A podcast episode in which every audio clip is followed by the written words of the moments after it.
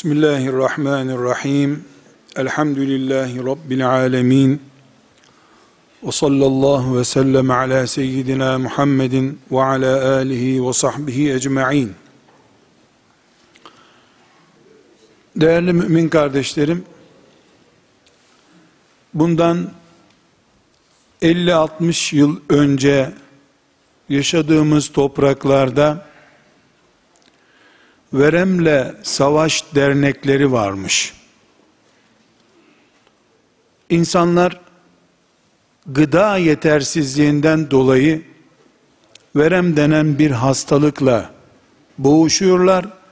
Bunun için devlet politikaları oluşturulmuş, dernekler kurulmuş, hastanelerde bölümler açılmış.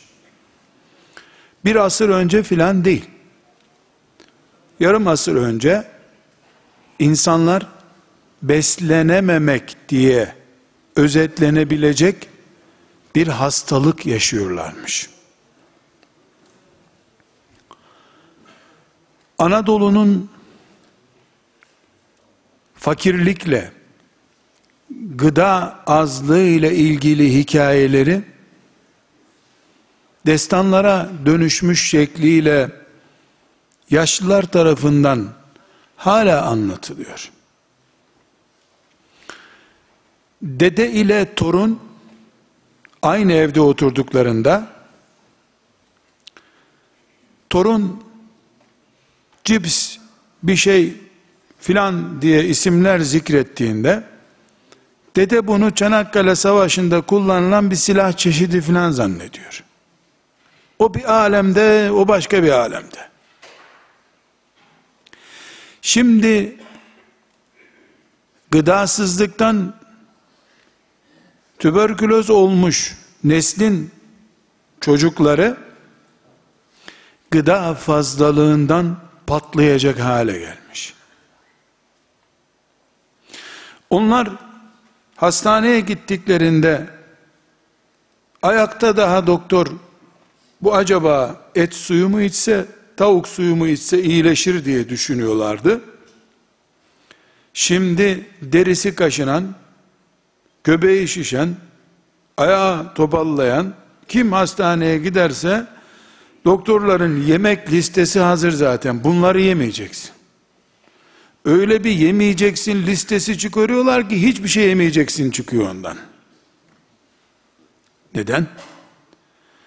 Sofralardaki her şey abartılı da ondan. Kibrit kutusu kadar peynir yiyeceksiniz sabahleyin diyor. Bir lokma değil mi kibrit, kibrit yani her lokman kibrit kutusu kadar olsun anlıyor onu hasta. Doktorun bütün bir günde yemeği tavsiye ettiği ekmek dilimini bir lokmada böyle balık tavasına süreceksin singer gibi ağzına atacaksın diye anlıyor.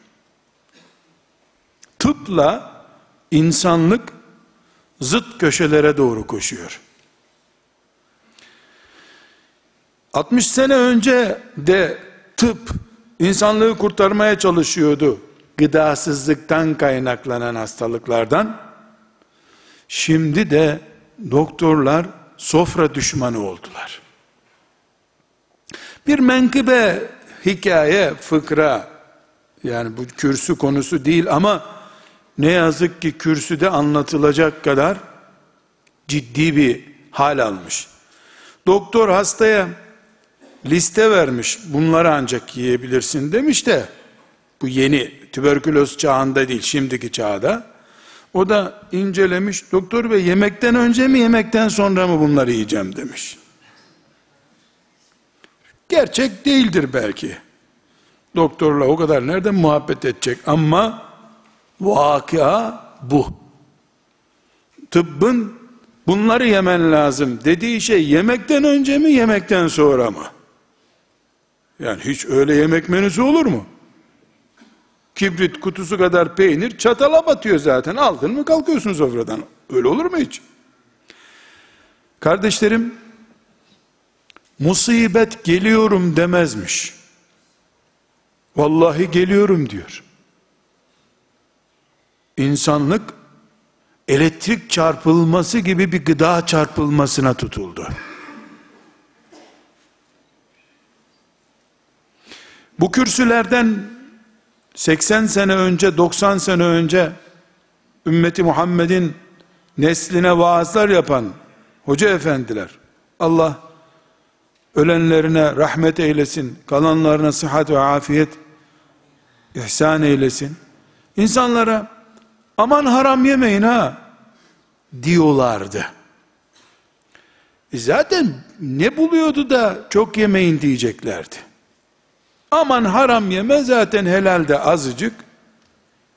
Lokmaları paylaşarak yiyorlardı sofralarında insanlar. Kardeşlerim, bela, musibet, biz anlamadan gelse çatsa deprem gibi ağlamak hakkımız olurdu hakikaten. Birden vurdu, uyuyorduk, biz deprem salladı bizi deriz. Ama bela, körü körüne gelir de, yani sen inadına belaya doğru koşarsan da, sonra bela gelir seni bulursa, eh, kimse o zaman kimseye ağlamasın. Değerli kardeşlerim, bir gıda mühendisi veya bir dahiliye uzmanı doktorla bir markete girelim. Sadece gıda bölümü, deterjandaki kanserolojik maddeler filan onları yok sayıyorum. Düzelttik, onları hallettik, kanserden kurtulduk. Sadece marketin gıda bölümünü bir gıda mühendisi, bir doktorla gezelim. Diyelim ki doktor bey, mühendis bey, tıbbın sana sağlıklı insan için öğrettiği şeyleri esas alarak şu markette 5 yaşında çocuğuma zararı olmadan yedirebileceğim şeyleri kaşeler misin? Bu yenebilir. 5 yaşında çocuk bunu yerse zarar görmez. Bir yazar mısın bunları diyelim. Bir defa o kaşeyi basacağı şeylerin yüzde doksanı alüminyum ambalaj içerisinde. Üç ay önce paketlenmiş. Paketi bozulmasın diye insan sağlığına da hayvan sağlığına da zararlı bir sürü madde ilave edilmiş üstüne. Evde yoğurt yapıyor kadın. Üç gün sonra yoğurt ne yeniyor ne bir şey zehir zemberek oluyor. Bakkaldakinin üstünde 15 gün süresi var bir defa. 15 gün sonra da 5 gün yedek süresi var. Ondan sonra da tarihi geçtiği için yemiyorsun onu. Gene anlaşılmıyor eski olduğu. Mucize mi bu? Yoğurt fabrikaları mucizeyle mi çalışıyor?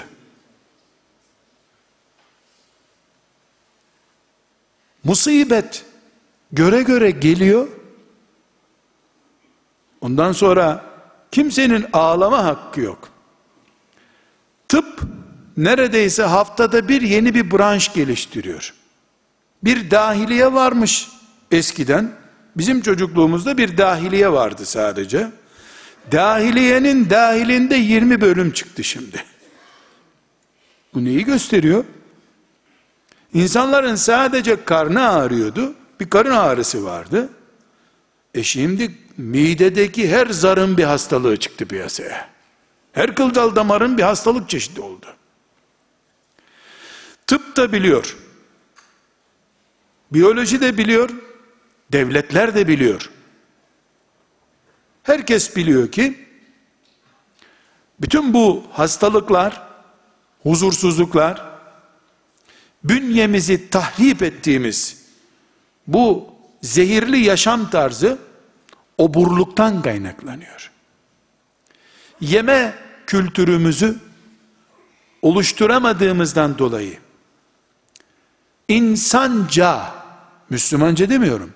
insanca yemeği beceremediğimiz için yediğimizle başlayan bir zehirlenme süreci yaşıyoruz kardeşlerim. Ve bunu bile bile yapıyoruz. Çocuğumuz annesinin pişirdiği neredeyse yüzde yüz tabii ve onun gelişmesi için gerekli hiçbir şeyi yalvarmadan yemiyor.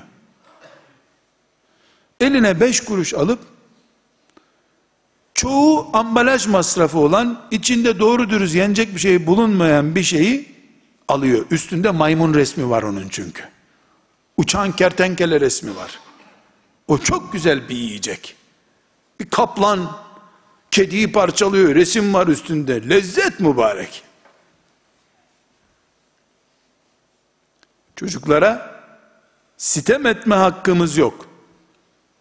Ticaretleri uğruna nesillerin geleceğiyle oynayanlara söz etme hakkımız var bizim. Ticaret yasalara uygun olduğu sürece onu normal gören, ahlakı ve insanı yok kabul eden idrakle sıkıntımız var bizim.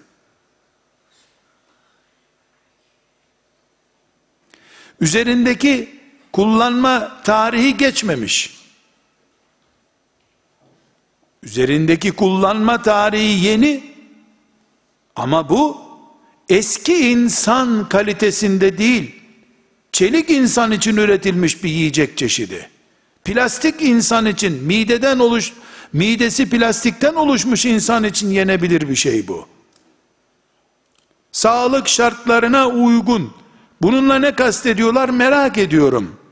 Hem doktorlar bu ambalajlı şeyleri yemesin diye anneye tembih ediyor hastanede. Hem de hem de öbür taraftan da çocukların markete girdiğinde kaparak aldıkları şeylerin üstünde de çocuk sağlığına uygundur yazıyor. Herhalde yer yemez öldürmez demek istiyordur. Öyle anlıyorum ben. Yer yemez öldürmez. Birkaç sene sonra sonuç verir. Kardeşlerim hepimiz için makul bir örnek vermek istiyorum.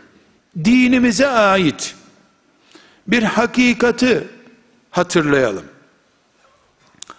24 ay dolmadan önce doğumundan itibaren 24 ayı dolmamış bir çocuk herhangi bir kadından annesi değil bir şeysi değil herhangi bir kadından 5 doyumluk süt emdiği zaman ortalama olarak 5 doyum demek yaklaşık olarak küçük bir kahve fincanında bir doyum herhalde çocuk çekiyor.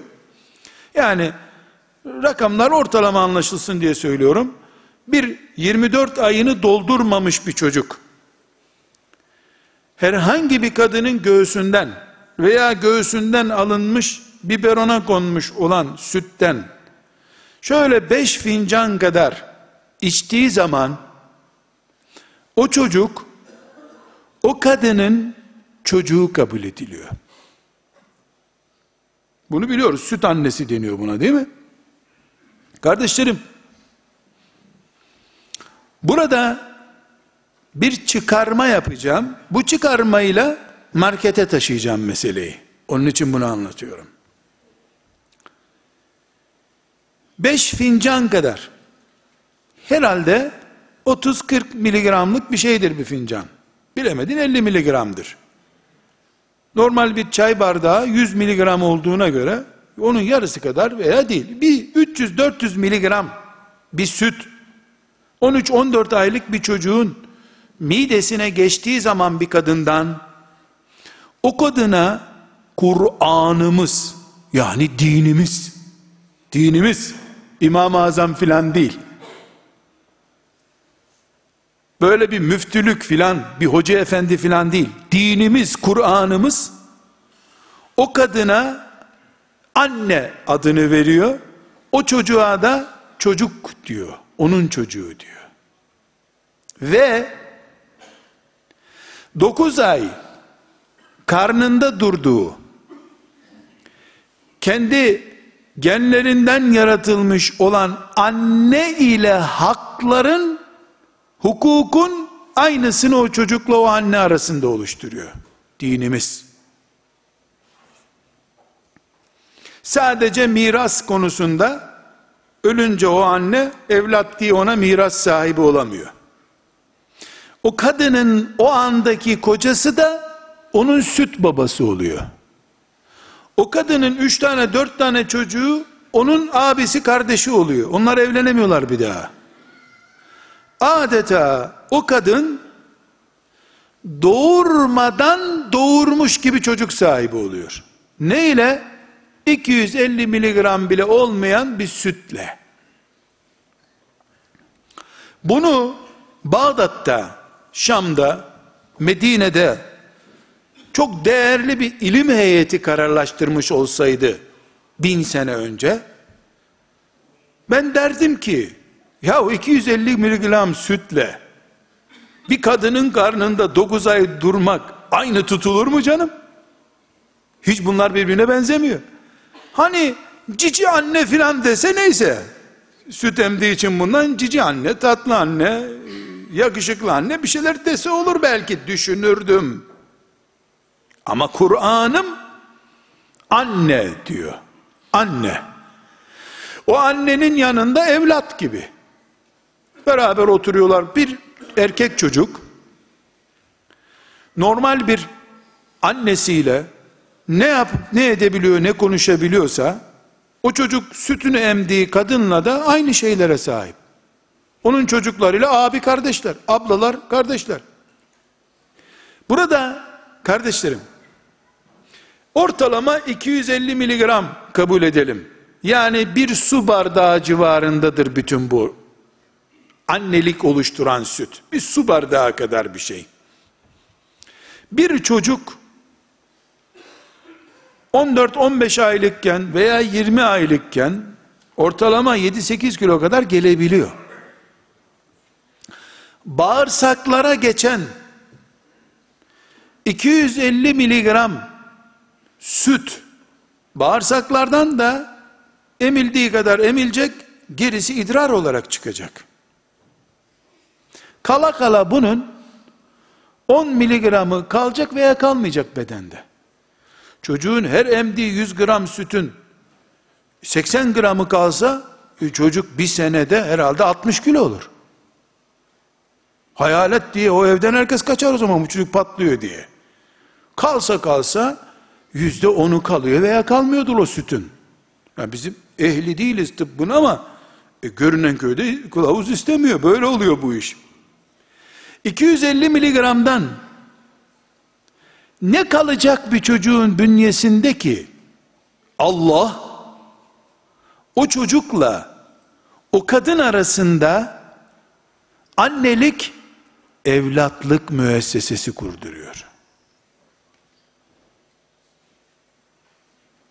Kardeşlerim burada süt kardeşliğinin dini hükümlerini konuşmuyoruz. Ama başka bir şeyi konuşuyoruz.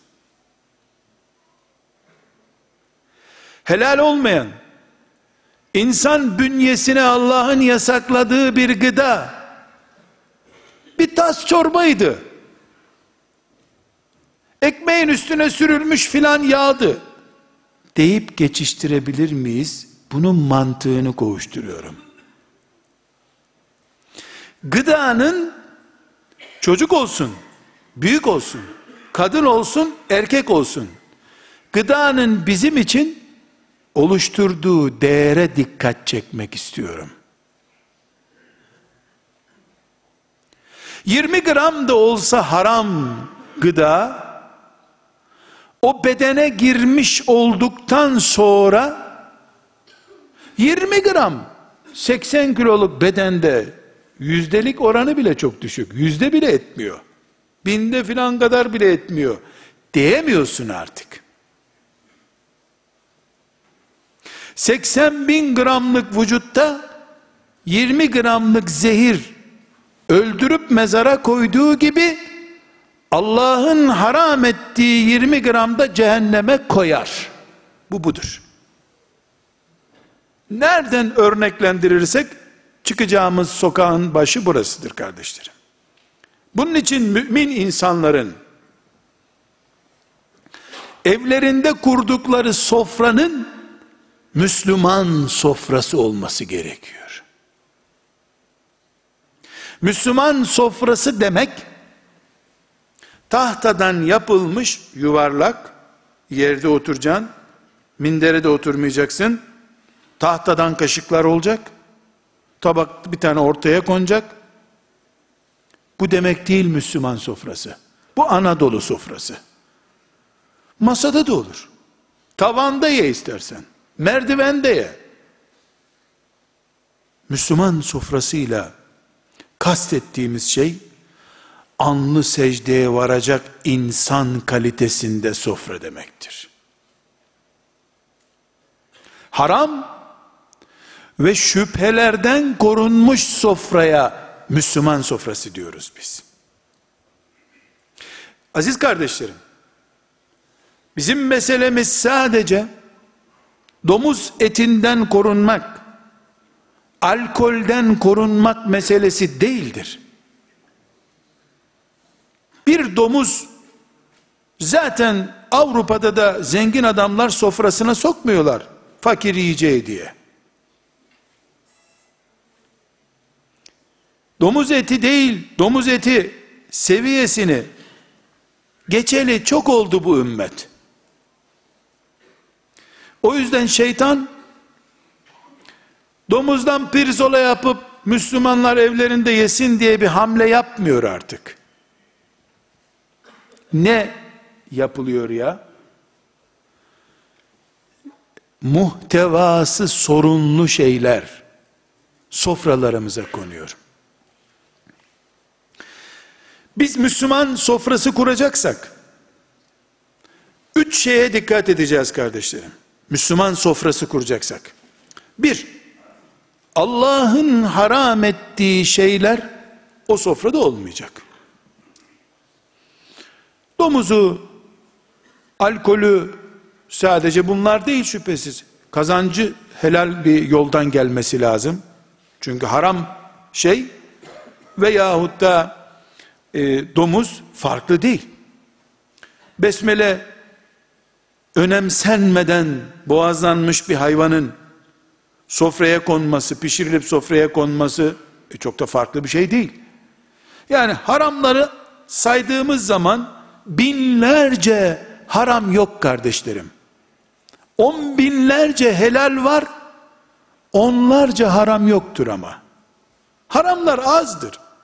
Allah'ın dini kolaylık dinidir. Uğraşıp zorlandığımız için haram sokuyoruz sofralarımıza. Rahat kalsak sofraya haram da girmeyecek. Aramakla bulunur haram çünkü. Helali çoktur Allah'ın. Buradan 500 kilometre gitsek marketlere girmemek şartıyla tabiatta yaratılan her şey helal. ambalajlığında ambalajı sorun çıkarıyor. Sofralarımız helal olacak. Allah haram ettiyse aç kalacağız, soframıza koymayacağız onu. İki, tıpla çelişen gıda soframızda olmayacak. Bunu da ikiye ayırmam gerekiyor. Bir tıbbın genel olarak yasakladığı bu insan için uygun değil. Bu asrın belası dediği yiyecek çeşitleri var. Bir de bir şahsa özel bir nedenle doktorun yasak ettiği yiyecek var. Sen şu yiyecekten yemeyeceksin der. O otomatik ona haram olur. Neden? Çünkü doktor aralarındaki bir husumetten dolayı ben de sana bunu yasakladım demiyor ki. Aralarında bir aile kavgası yok ki aşiret kavgası. Sen bizim evimizden şunu almıştın ben de sana reçel yasaklıyorum. Böyle bir ceza vermiyor ki. Onun hayatının kalitesi açısından, sağlığını koruması açısından uygun değil bu sana diyor. Bu uygun değil dozajına göre de haram mıdır mekruh mudur ortaya çıkıyor bu sefer. Yani yemesen iyi olur dediği zaman mekruhtur. Bu sana yasak dedi mi doktor? Müftü efendi haram demiş kabul edeceksin. Müftüye sorduğunda müftü haram dedi gibi. Bir böyle yasakları var tıbbın. Bir de tıp margarinle savaşıyor.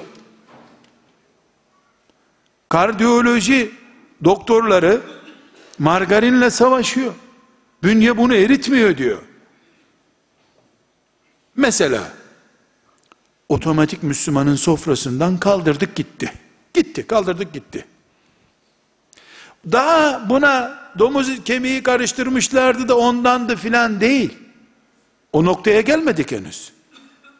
Kemiğinden önce yağından başladık bir defa. Bu yağı yasak etti tıp bize. Filan margarin adına söylemiyorum bunu. Bir isim söylüyorum. Bu isim genel olsun istiyorum. Üçüncü olarak da birinci ne dedik? Müslüman sofrası kuruyoruz şimdi. Ve bir vurgulama yaptı. Müslüman sofrası yerde yenir. Odun kaşık olur.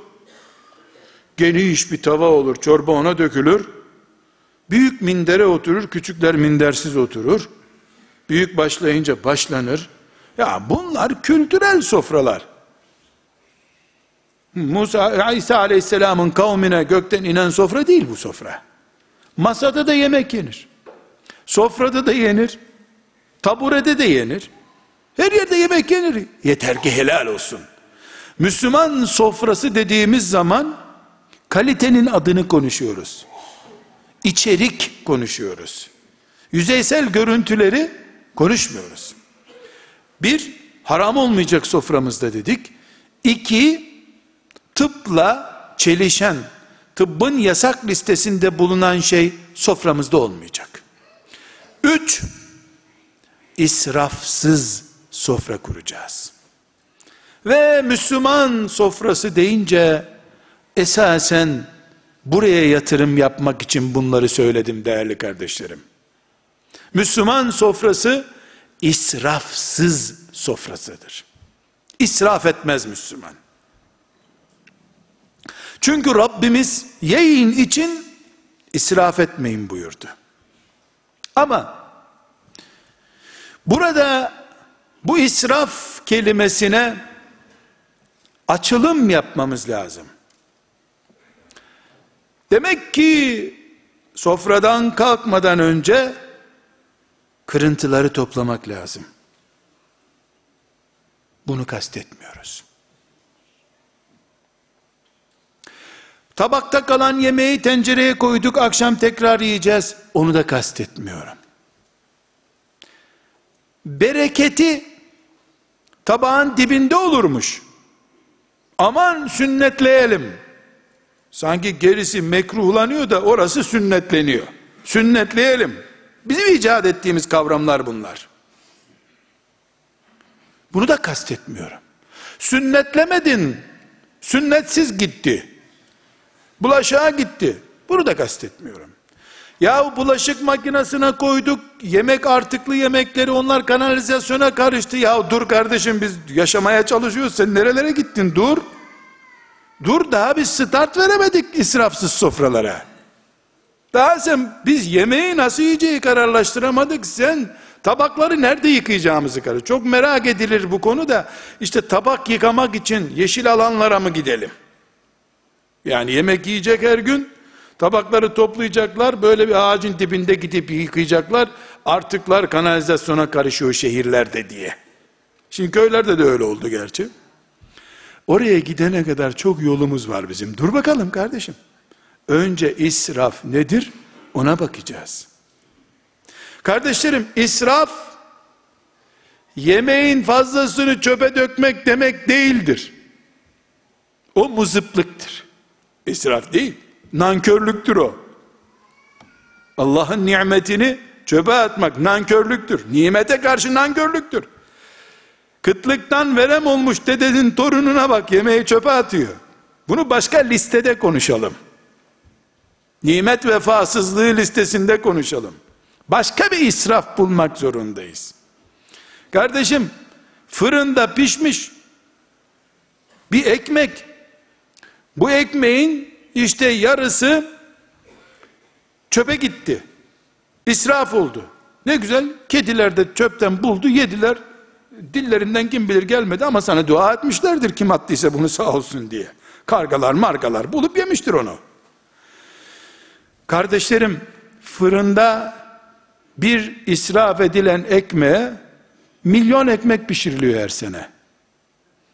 Ama yersiz ve fazla kullanım nedeniyle israf olan midelerimizin yenisi yok. Mide israfı, mide.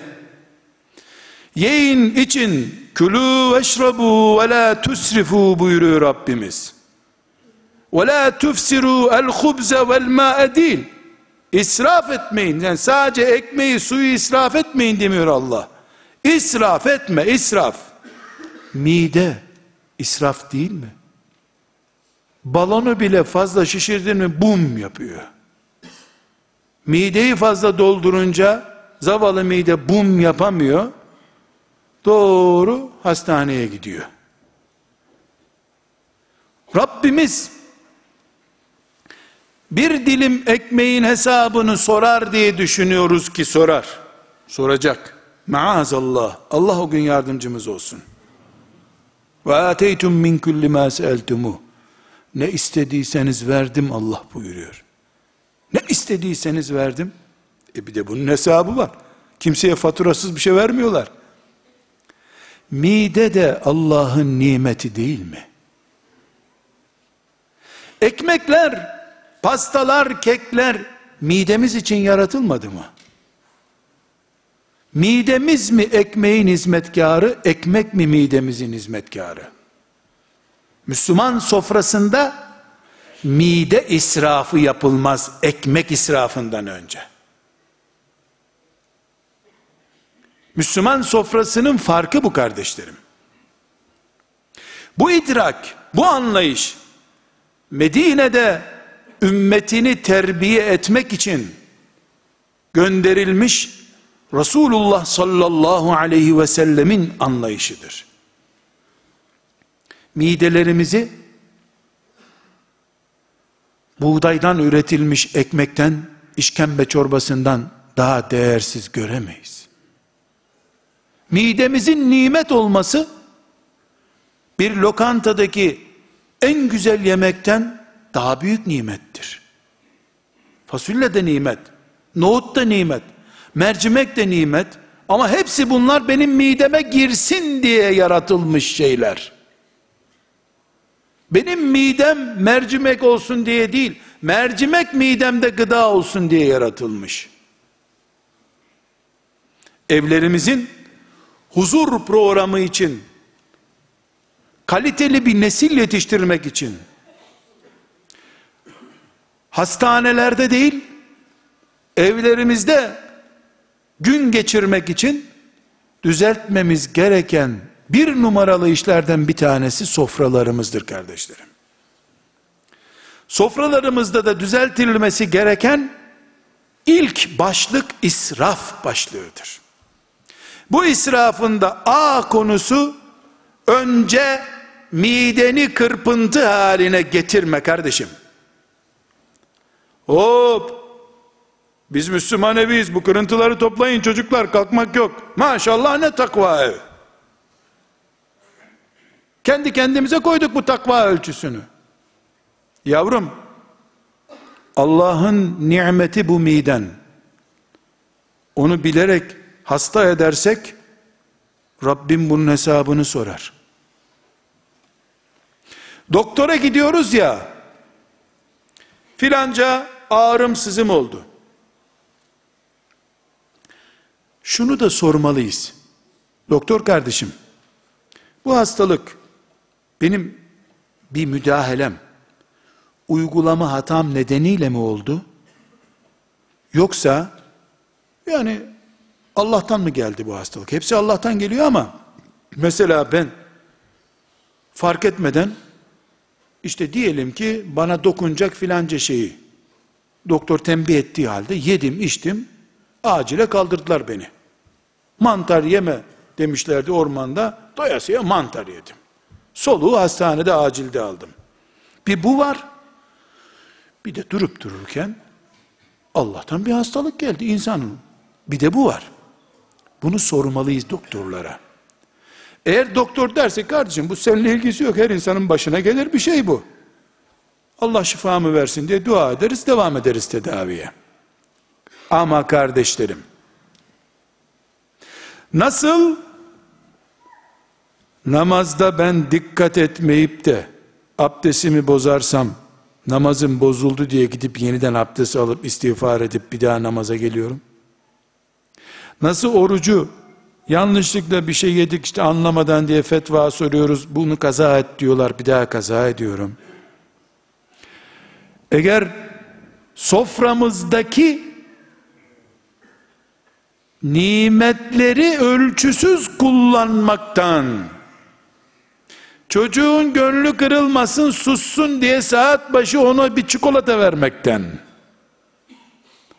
faydalı zararlı araştırmadan her cici pastayı sofraya koymaktan hatta insanoğlu kek yiyecek pasta yiyecek üstüne boncuk koymaya başladı mum yakıyor üstünde Mum plastikten yapılıyor. Onu pastanın üstüne ya, yakıp da onun yağını pastaya akıtmadan zevk alamıyor. Elinden gelse insanoğlu demir yiyecek.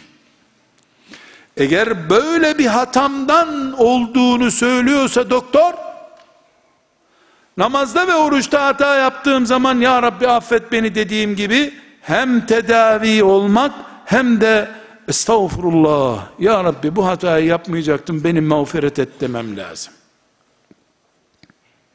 Çünkü midem, ciğerim, bedenimin herhangi bir parçası, benim özel yedek parçasını da marketten alabileceğim mülküm değil ki.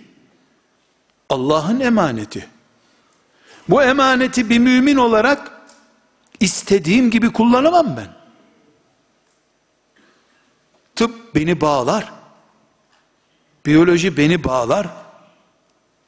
Şeriatım zaten beni bağlıyor. Müslüman sofrası kırpıntıları toplayın çocuklar demekle Müslümanlaşmıyor. Sadece Bismillah diyerek başlamak sofranın yüzde yüz Müslüman sofrası olması anlamına gelmiyor. Helal olacak. Tıbbın yasakladığı bir şey sofrada bulunmayacak ve israfsız sofra olacak.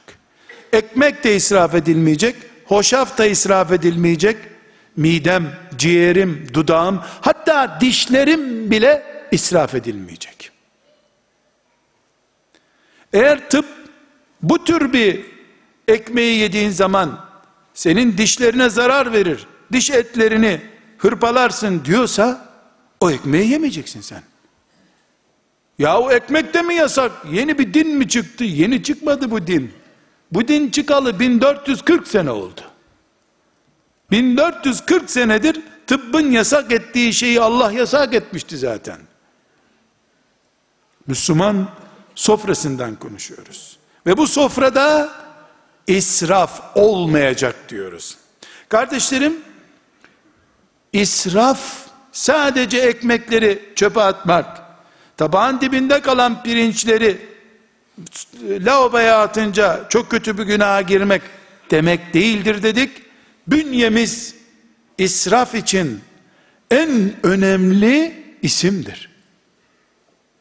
Çocuğumuzun sağlığı, eşimizin sağlığı,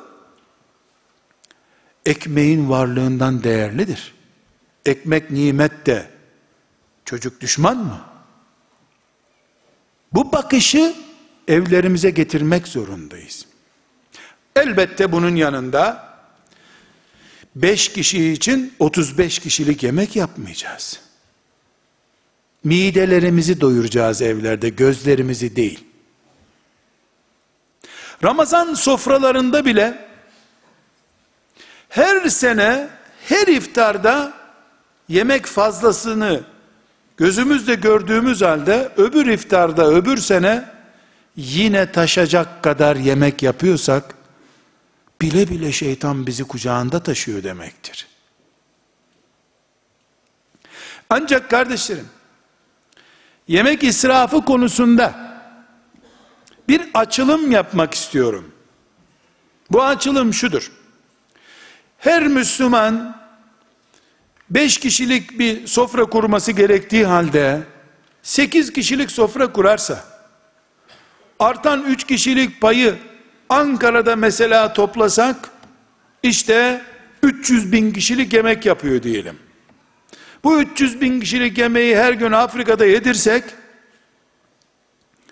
insanlardan açlık kalkar. Dolayısıyla biz 5 kişilik yerine 8 kişilik yemek yaptık mı bu israftır, kötüdür. Böyle bir mantık gütmüyorum. Bana ne Afrika'dakiler doysa açmış ya. Allah bu aç gözlüğü yapmayı bana yasakladıktan sonra Afrika tok da olsa yapamam bunu, aç da olsa yapamam ben. İlla bu Afrika'daki açlığı benim soframdaki yemek fazlalığından mı ölçeceğim ben? Kasamdan ölçerim, cüzdanımdan ölçerim. O bir hesap hatasıdır. Hangisi? Fazla yemek pişirirsek yenmezse Afrika'dakiler aç kalır.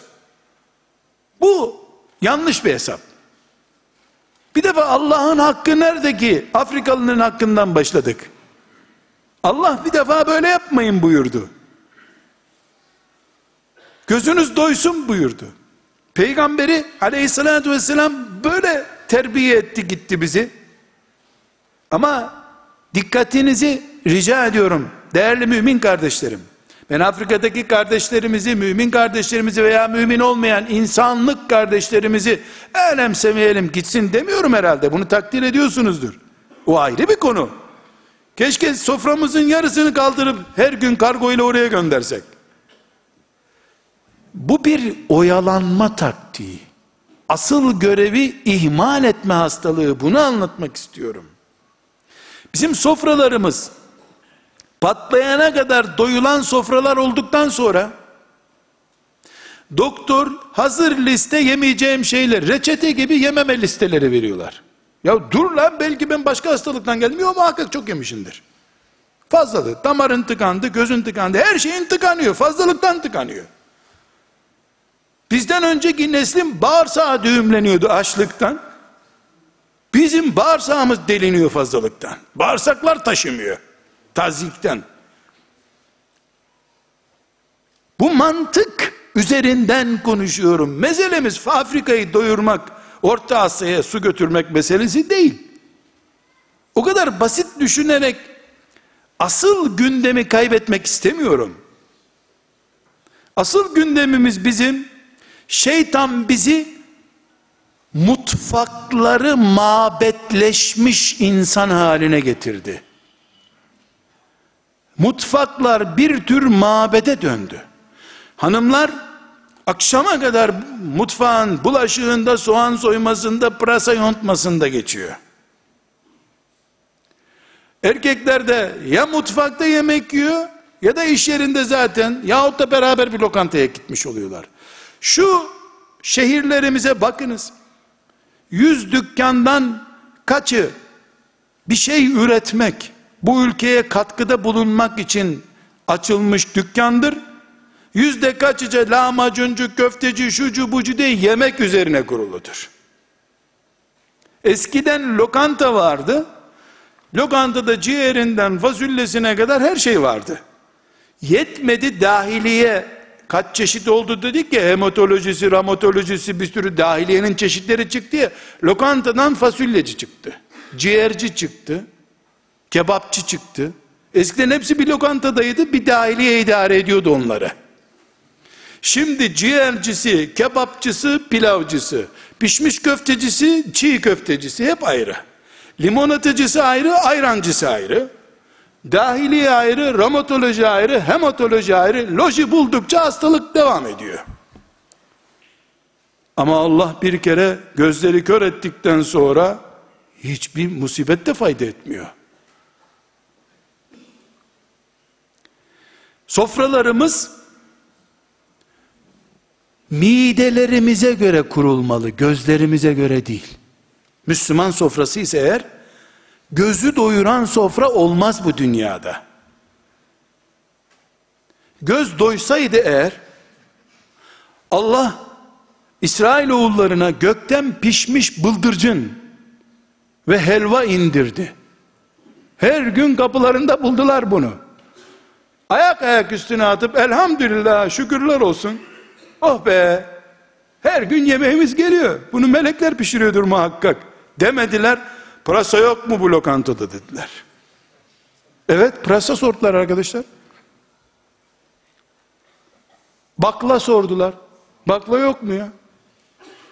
Pişmiş bıldırcın etleri. Çoğu insanın adını bilmediği bir hayvan bıldırcın. Pişmiş geldi kapılarında. Göz doymaz. Hanım kardeşlerim, anneler çocuklarını pastayla, kekle, bilmem neyle gözlerini doyurmaya kalkmasınlar sakın. Göz doyuracaksan plastikten filan böyle pasta, meyve çeşitleri yapılıyor. Onlardan al her gün bir göster geri koy sonra. Göz öyle doyar. Mide doyar, mide. İnsanoğlunun gözü doysaydı biz bu kadar birbirimizle dalaşmazdık ki. Gözümüz doymadığı için ne paraya ne çorbaya birbirimizi rahat bırakmıyoruz. Onun için abi kardeşle savaşıyor. Gözü doymadığı için. Midem bilemedin 3 kilodur. Haydi diyelim besili bir miden var olsun 5 kilo. 5 kilodan fazla da yiyemezsin ya. Koca kuzu yerlermiş eskiden. Demek ki kuzuyu büyütmeden yiyorlarmış. Koca kuzu yenir mi? Kurt bile yarısını çöpe atıyor. Aziz kardeşlerim, mümin kardeşlerim, sağlık bilgisi vermiyorum. Sağlık uzmanı değilim. Ama biz mi'raç görüp ümmetinin programını göklerden alıp getiren Muhammed Aleyhisselam'ın ümmetiyiz. Farklıyız biz, farklı. Şeriatı olan bir ümmetiz biz. Tıbbın adı şanı yokken bu dünyada, laboratuvarlar, kimyagerler, bilmem neler yokken bu topraklarda ve dünyada, Resulullah sallallahu aleyhi ve sellem insanlığın çıplak ayakla dolaştığı hurmadan başka doğru dürüst meyveyi bile tanımadığı bir Medine'de insanlığa yeme terbiyesi ve kültürü bırakıp gitti. Bunun en temel mantığı gözü değil mideyi doyurma mantığıdır. Zavallı anneler oldu mu oğlum şunu beğendin mi? Yok beğenmedim. Niye beğenmedi? Yağ parlamıyor üstünde. Öbürküne bir kaşık daha fazla margarin. Oldu mu? Parlıyor ama kaymadı ağzımdan. Eyvah yumurtası az oldu. Öbürüne yumurtanın sarısı. Kardiyoloji 10 yaşında çocuklara damar açmaya uğraşsın bu sefer. Çocuk sünnet olmadan ameliyat oluyor. Bu ne haldir ya? Doğarken çocuklar damarı tıkalı doğar mıymış? E bu kadar musibet gözümüzü açmayacak mı kardeşlerim? Dönmeyeceğiz mi? Resulullah sallallahu aleyhi ve sellemin bizi davet ettiği o miraç düzeyindeki ahlaka, mutfağa, sofraya dönmeyeceğiz mi? Hep haram deyince domuz eti akla geliyor. Hırsızın çaldığı haram. Baba, hanım anne, çocuğun sağlığından çalıyorsun. Helal mi? Helal mi? Sadece bakkaldan ekmek çalmak mı haram? 30 yaşına gelmeden ameliyat masasına yatacak bu çocuk senin gıda politikandan dolayı. Daha ince düşünmesi gereken bir ümmetiz biz. Sıradan bir kültürle yetişmedik. Dağdan gelmedik. Denizden çıkmadık.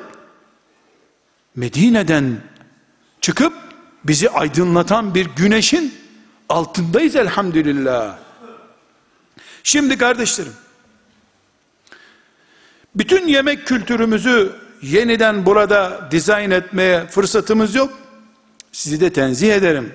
Bu kadar seviyesi düşmüş bir şey konuşmaktan ama bugün bir şifreyi burada alıp gidelim.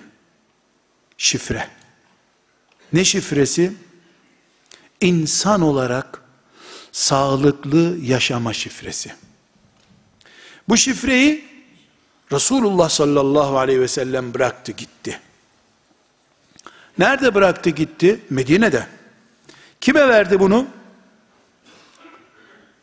Bütün iman edenlere.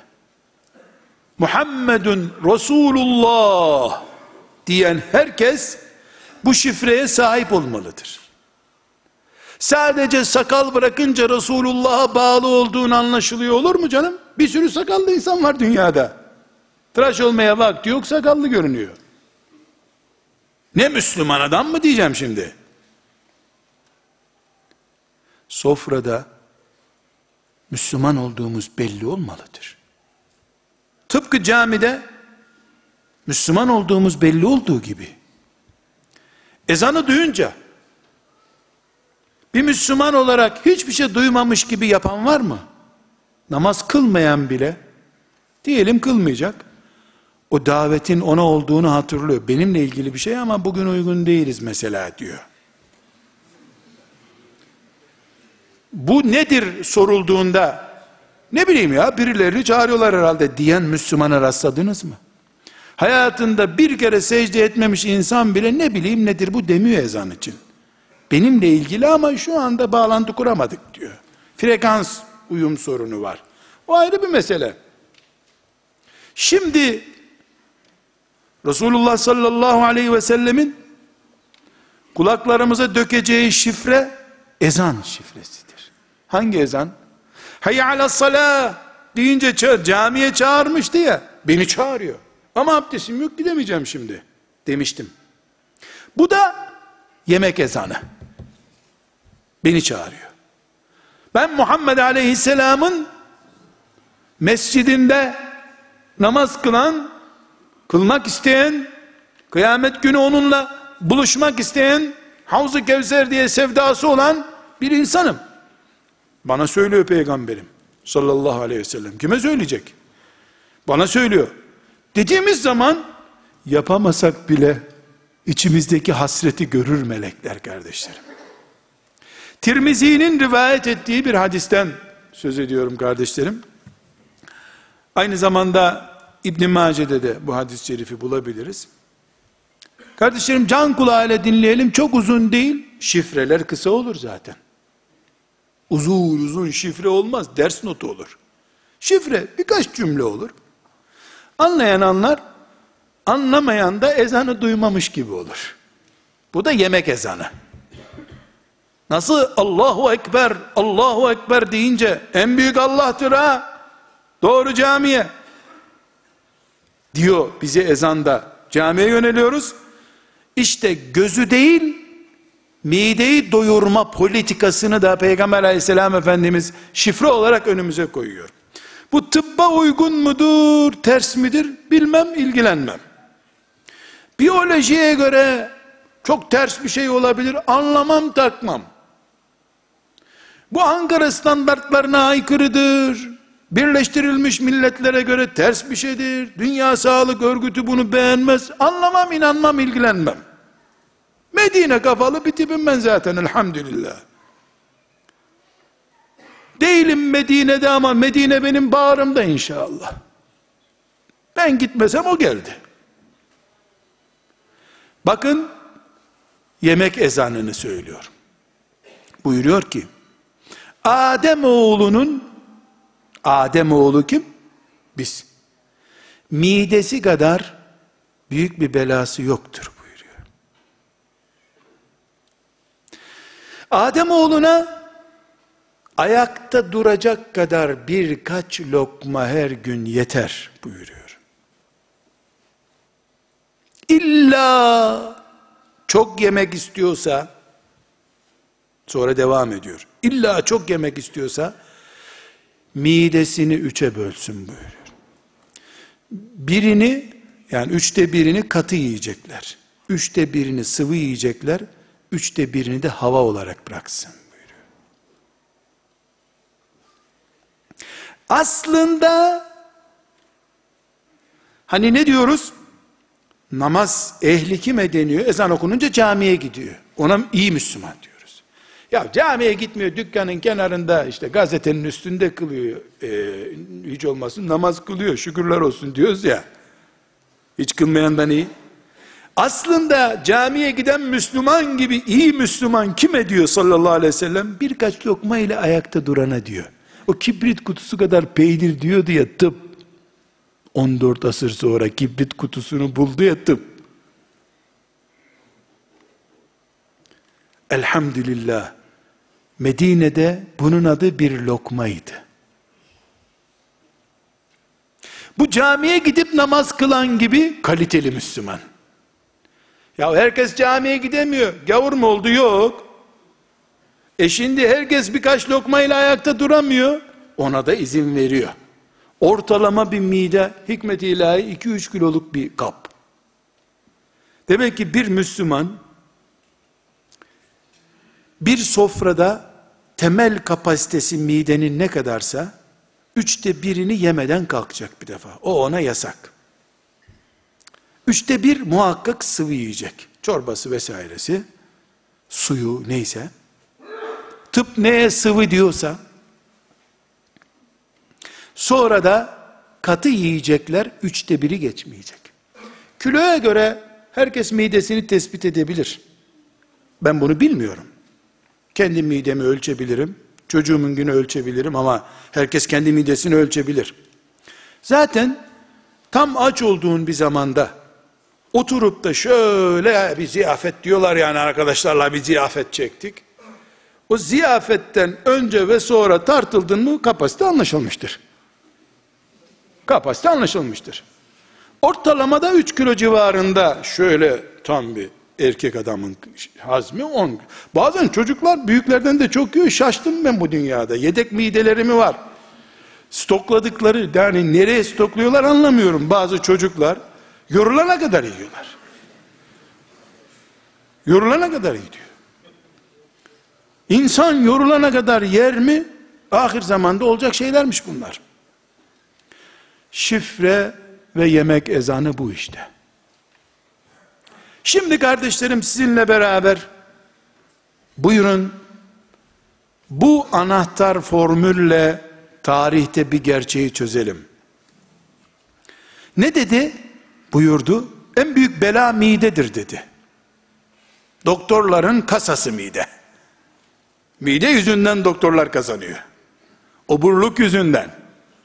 İnsanlar bu sistemi bilmeyince ilaç yiyorlar bu sefer hazmettirici yiyorlar. İbn Ömer radıyallahu anhuma sağken bir rivayeti İbn Mesud olarak da hatırlıyorum. Şam'dan birisi